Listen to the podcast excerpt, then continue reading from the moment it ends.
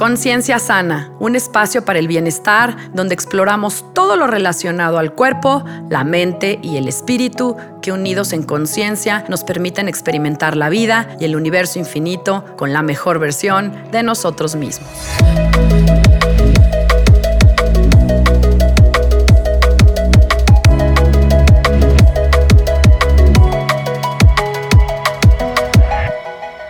Hola, yo soy Sandra Romero, host del podcast Conciencia Sana, y te agradezco que estés conmigo en este espacio, aquí y ahora. La violencia es una enfermedad, una enfermedad que corrompe a quien la usa sin importar cuál sea la causa. Chris Hedges.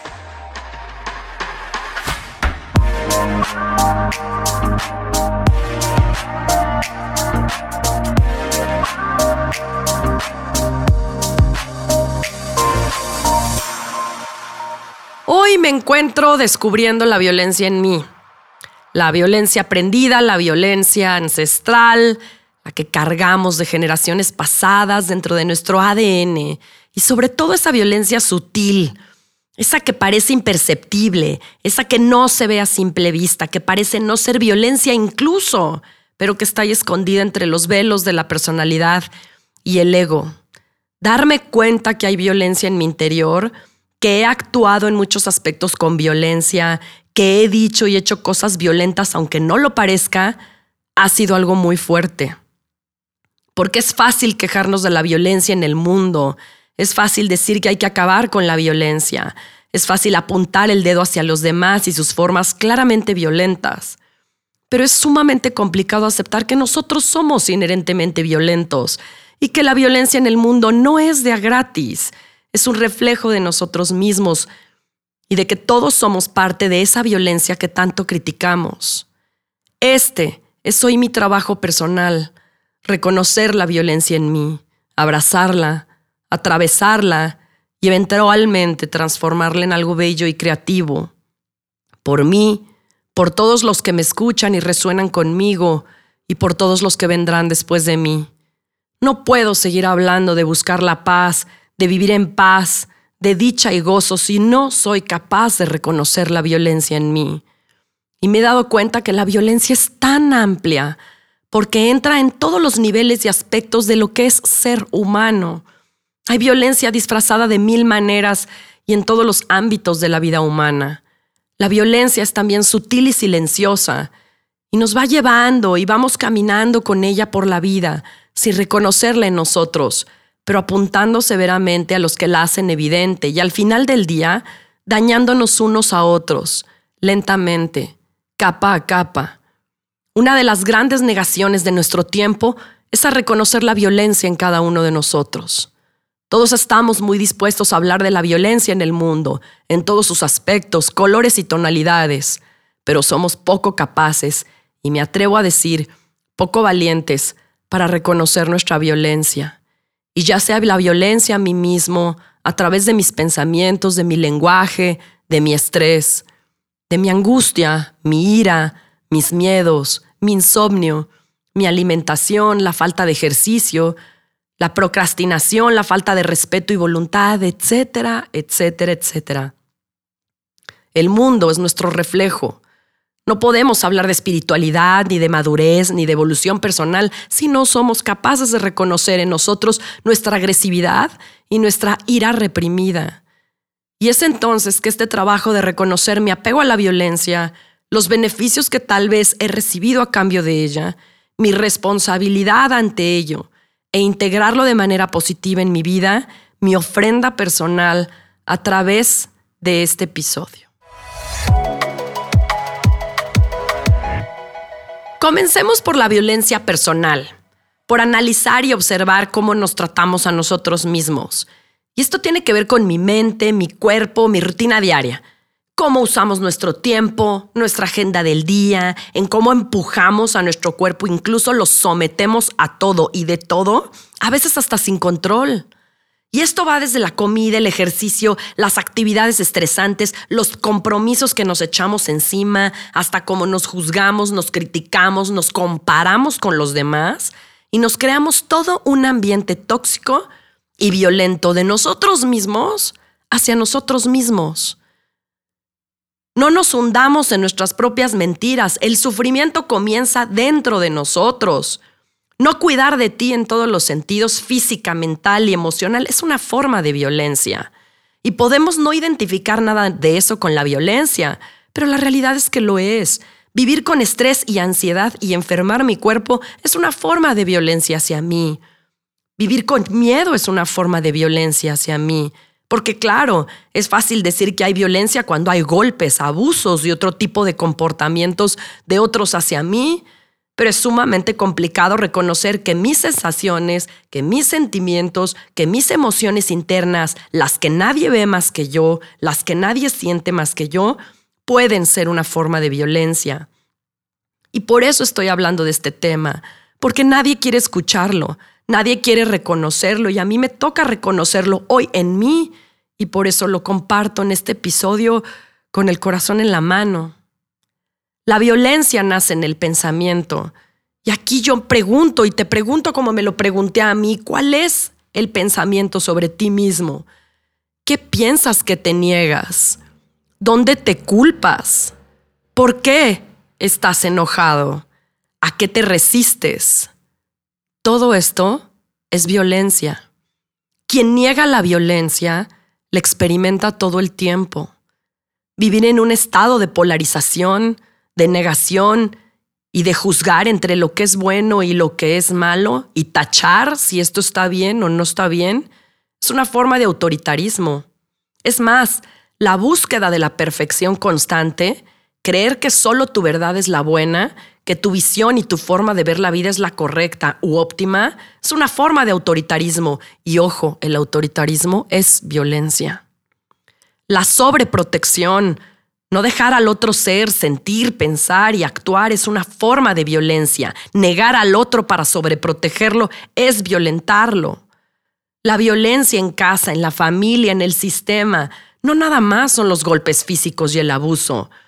Es también dejarle de hablar al otro, ignorar al otro, hacerlo menos, bulearlo, criticarlo y reírse en la cara del otro, por más chiste y buena onda, es violencia. Todo esto es un reflejo de la necesidad de querer establecer al final un poder y un control sobre el otro.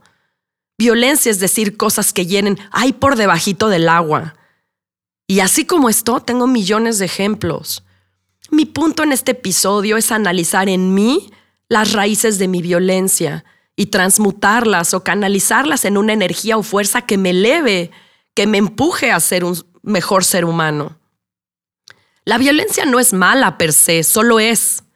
El asunto es cómo está siendo usada y canalizada por mí y en el mundo. Porque la violencia es un impulso natural del ser humano que está relacionada con la agresividad y siguiendo esta misma narrativa, la agresividad no es buena ni mala, es un impulso. Y puede ser un impulso tan positivo que es gracias también a la agresividad bien canalizada que logramos hacer cosas, vencer nuestros miedos, alcanzar nuestras metas, llegar lejos. Con la violencia es algo similar. El meollo del asunto es la represión de estos impulsos y cómo los gestionamos en la vida. Para ello, en este episodio vamos a integrar varios temas que hemos tratado en este podcast en episodios anteriores. Porque tratar de descifrar y sanar la violencia en mí tiene que ver con las creencias que tengo, con las historias que viví, me, me creí, con mis creencias limitantes, con mi capacidad de tomar responsabilidad de mí misma, del amor propio, de ser capaces de la autoobservación, para poder comprender en mí varios asuntos, de las culpas que cargo, de las sombras que no he abrazado y más. Y aquí me gustaría preguntar, ¿qué puedo aprender de una situación violenta? ¿Qué puedo aprender de mí cuando actúo con violencia? ¿Qué es la violencia para mí? ¿Y en qué punto puedo yo cambiar aspectos de mi personalidad para poder, para poder integrar aquello que me repele? Porque si la violencia está en tu pensamiento, si la violencia está en tu mente, en tu actuar, es entonces ahí donde está la gran oportunidad de establecer la paz. La paz llegará cuando seamos capaces de integrar la luz y la sombra. La personalidad y el ego con nuestro ser y ser capaces de comprender también que ambas son la cara de una misma moneda, los polos de mí mismo, que yo soy todo eso, pero que puedo serlo en flujo y armonía. Para avanzar en el tema, creo que es también importante analizar en dónde estamos parados, desde dónde estamos actuando. Porque cuando hablamos de violencia y de lo que sea que queramos trabajar en nosotros, tenemos que ser capaces de entender que aquello que damos es lo que tenemos, que aquello que vivimos es lo que nos hemos creado. Si llevas en tu vida relaciones de violencia es porque ha sido inherente a ti. Si tienes dependencias emocionales, depender de otros. Si yo no me creo suficiente, tendré una relación insuficiente. Si yo me creo culpable, tendré una relación donde me culpen. Si yo abuso de mí, incluso al reprimirme o juzgarme tan duramente, estaré resonando con personalidades abusivas que me mostrarán lo que soy, lo que estoy reprimiendo, lo que no estoy trabajando y balanceando en mi vida. Si queremos vivir en paz, buscaremos equilibrar los polos, incorporar la agresividad en mí de una forma balanceada no se trata de ser perfecto, se trata de buscar el balance. Ahora me gustaría preguntarte, ¿qué es aquello que consideras inadmisible o injusto? ¿Qué te genera cólera, rabia e ira? ¿Qué te desequilibra o te saca de tus casillas? ¿Qué es lo que te niegas a aceptar como tal? ¿Qué es aquello que te genera impotencia? Yo te puedo compartir y me voy a poner de ejemplo aquí, que a mí me da rabia que me traten o me quieran tratar como tonta. Me saca de mis casillas las personas hipócritas, que no son auténticas, las personas que se mienten a sí mismas, los que se quieren mostrar perfectos, los que hacen todo por quedar bien y son moralistas y los que quieren aparentar lo que no son. Hasta ahora me había negado a aceptar que yo soy violenta que he actuado con violencia con los seres incluso que más amo y que al hacerlo me he dado cuenta que también me ha dado cierto poder y que me ha generado impotencia y hasta frustración perder el control. El otro día leía que son pocas las personas que son capaces de abrazar y aceptar su maldad y que el auténtico bienestar exige que integremos en nosotros esas tendencias. Y esto es real. Yo lo he comprobado conmigo misma. En el momento que me estoy dejando de engañar, me ha llegado más paz, recupero el control desde otro lado y tengo más claridad. Mientras nos sigamos mintiendo, seguiremos atados a una vida de fantasía y con ella al sufrimiento. Y es que seamos honestos, y lo decía yo el otro día en mis redes, integrar las, polaridades, abrazar la sombra, pelarte las capas como cebolla, Abrazar quien eres de verdad requiere de muchísimo valor, mucho esfuerzo y no es nada fácil. Es más, esto puede ser un crucis. Y por eso el mundo está como estamos, porque integrar la agresividad y la violencia de una forma positiva es una travesía. Y aquí también entran los pacifistas, los que le huyen al conflicto, los que aceptan todo con tal de no pelear, los sumisos, los abnegados, los que meditan y oran todo el día negándose dejando de vivir la vida real y evadiendo la realidad en el mundo de fantasía, los que huyen del contacto emocional, los que no intiman ni tienen relaciones de cercanía o conexión emocional, quienes se relacionan dominando a otros, queriendo evangelizar a otros, someterlos a su verdad, los que buscan un interés personal y de ego, los que utilizan su intelecto incluso para desprestigiar a otros, para mostrarles lo inteligentes que son, los que no dejan crecer o brillar a otros por sus cualidades, y los que no quieren perder el poder y son autoritarios, los tiranos, los que, los que quieren mantener su estatus y su posición a toda costa, todos, todas esas son personalidades y formas de violencia reprimidas, oscuras, y bueno, pues para ello basta con tan solo observar el mundo y su narrativa. En la medida que nos demos permiso a sentir, date permiso a sentirlo, a integrarlo. En esa misma medida restableceremos la paz y el equilibrio.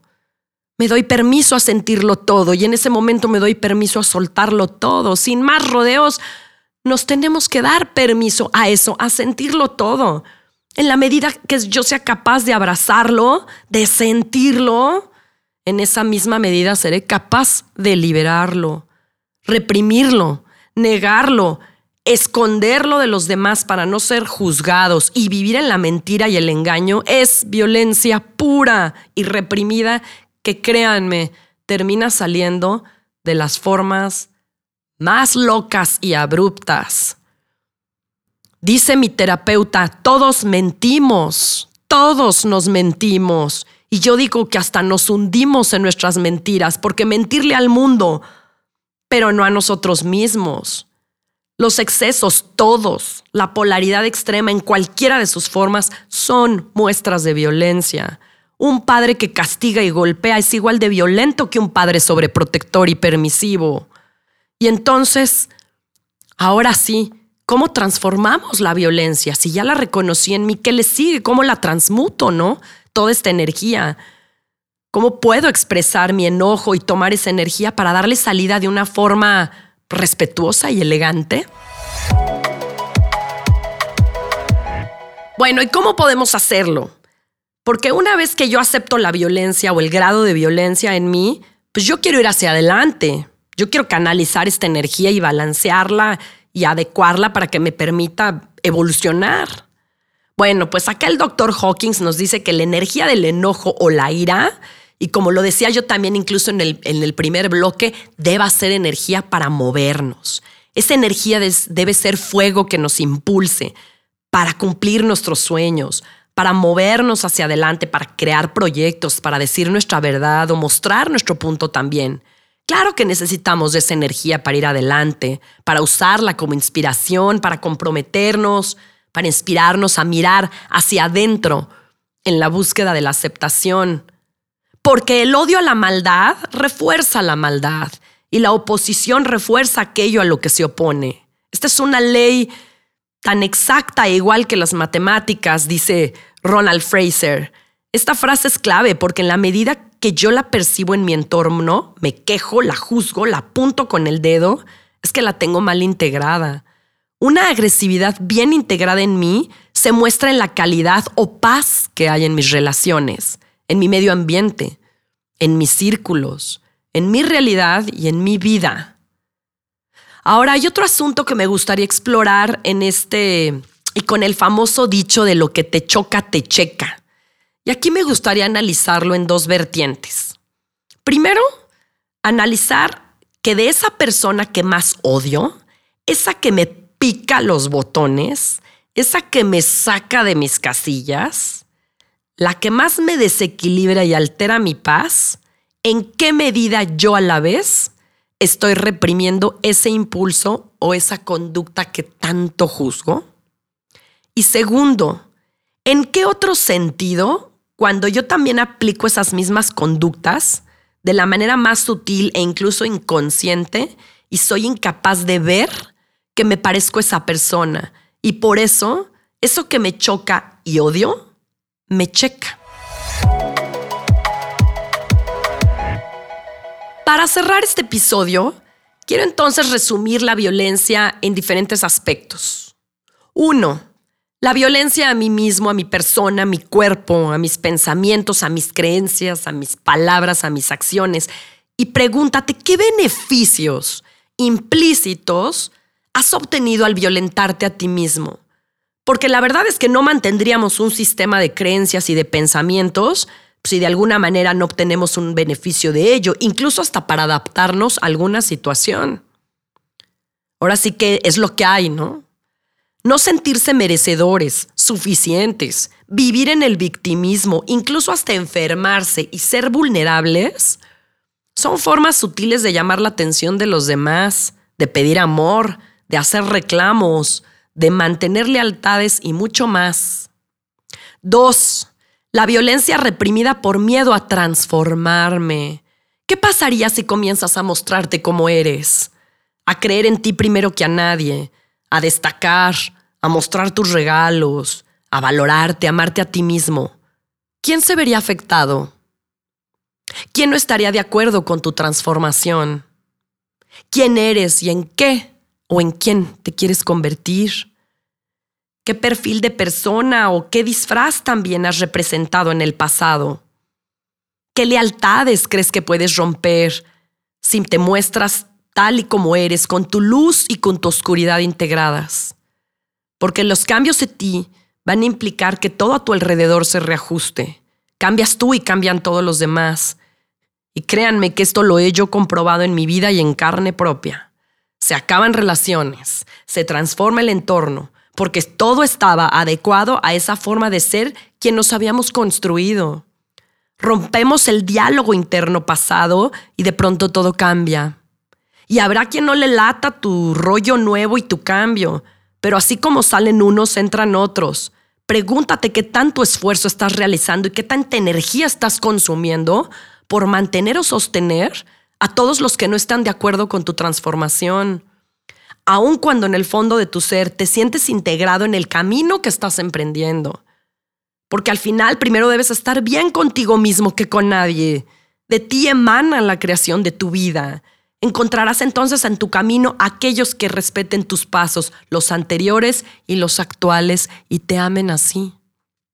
Tres, la violencia también viene por una falta de sentido en la vida y con ello viene la parte de enfrentar tus miedos. ¿Qué es eso que quieres, sueñas o mueres por hacer y no lo haces por miedo? Se trata de hacerle frente a lo que evadimos y escondemos pues en la medida que logremos enfrentar y trabajarlo, encontraremos el verdadero propósito en la vida. Porque la agresividad se calma cuando enfrentamos el miedo.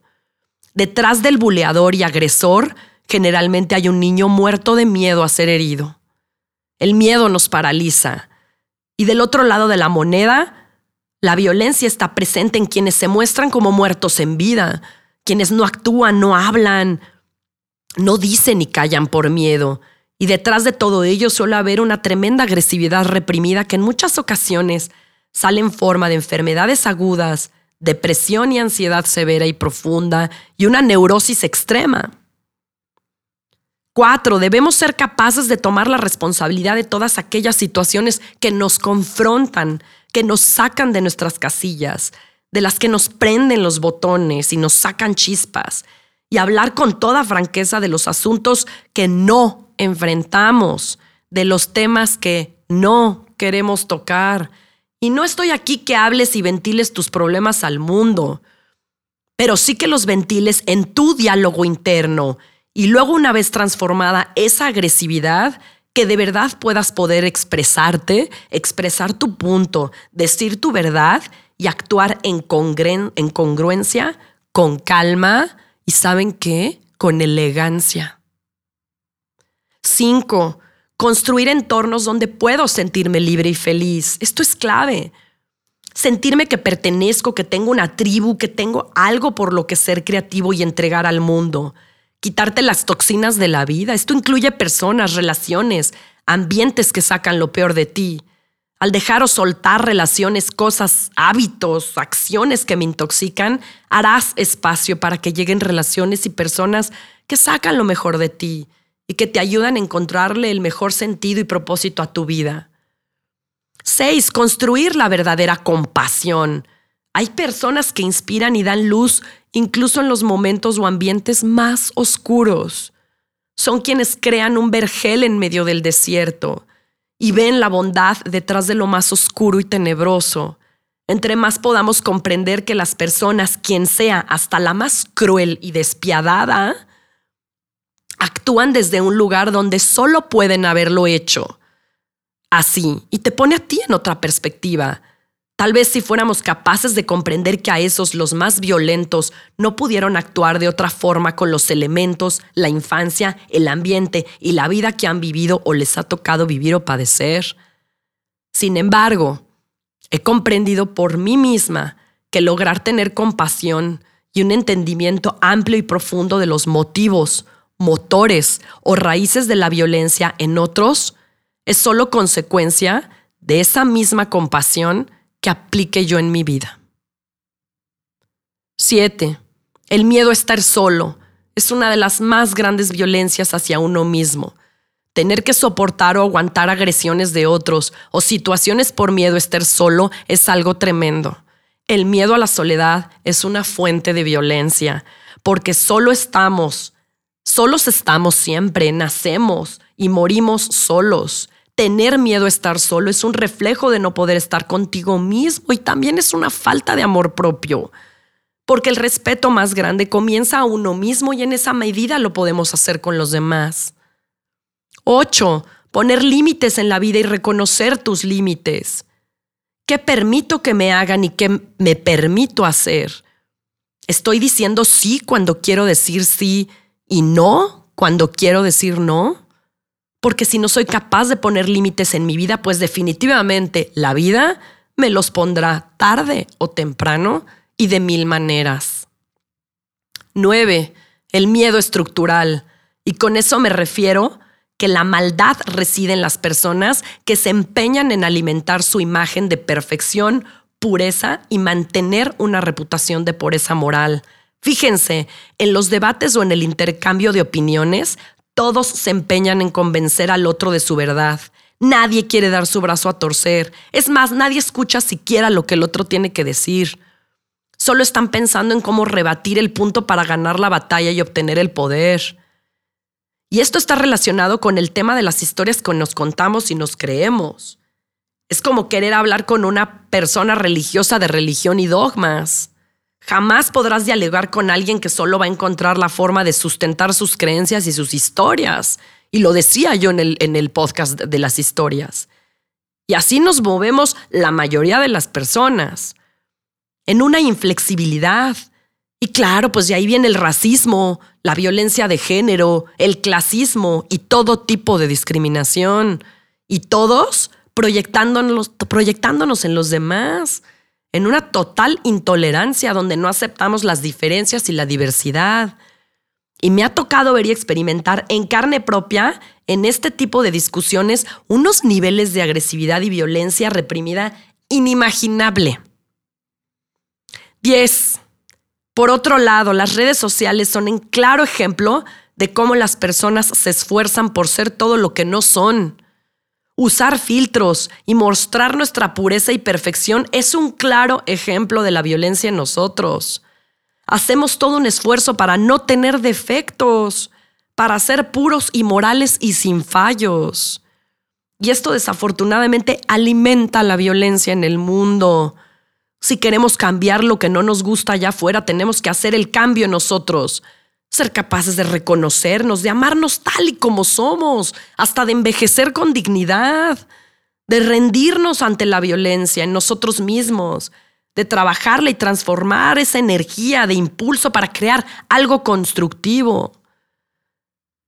Finalmente quiero cerrar con algo que me resonó muchísimo y que aplica tanto para trabajar con la violencia como para todos esos asuntos que tengamos pendientes. Y dice así, sanar heridas no es hacerse hipnosis, colocarse cristales y abrir los registros akáshicos. Sanar no es leerse el tarot, hacer rituales, tomar flores de Bach o Reiki. Sanar no es armonizarse con cuencos. Sanar es hacerse cargo.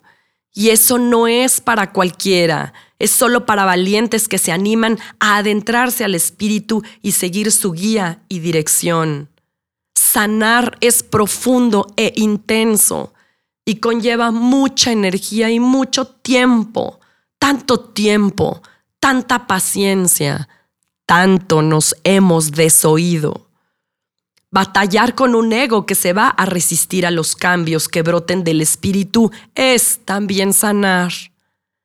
Sanar es sangrar, supurar, doler, llorar y al fin soltar. Sanar es pasar por sucesivos estados de enojo, de tristeza, de necesidad de soledad y silencio.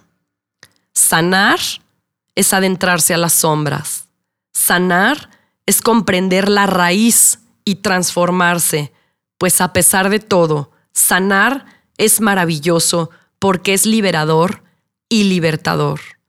Medicinas ancestrales, sonidos, instrumentos, mantras, plegarias, temazcales, reiki, cristales, akáshicos, Bach, etcétera, etcétera, son herramientas, pero el canal de sanación somos únicamente nosotros. Si te gusta este episodio, te pido que lo compartas. Yo soy Sandra Romero y profundamente agradezco que te hayas tomado el tiempo para escucharme y acompañarme en un capítulo más de Conciencia Sana. Te invito también a que escuches las meditaciones y afirmaciones que estoy compartiendo en este espacio gracias a Steve Nobel, uno de mis maestros y guías en meditación y espiritualidad. Todos mis contenidos, incluyendo mis escritos, están ya en mi página web www.sandraromerofc.com y puedes seguirme en Instagram y Facebook como arroba Sandra Romero FC o a mi correo sandraromerofc.gmail.com. Amor y bendiciones. Nos vemos a la próxima. Namaste.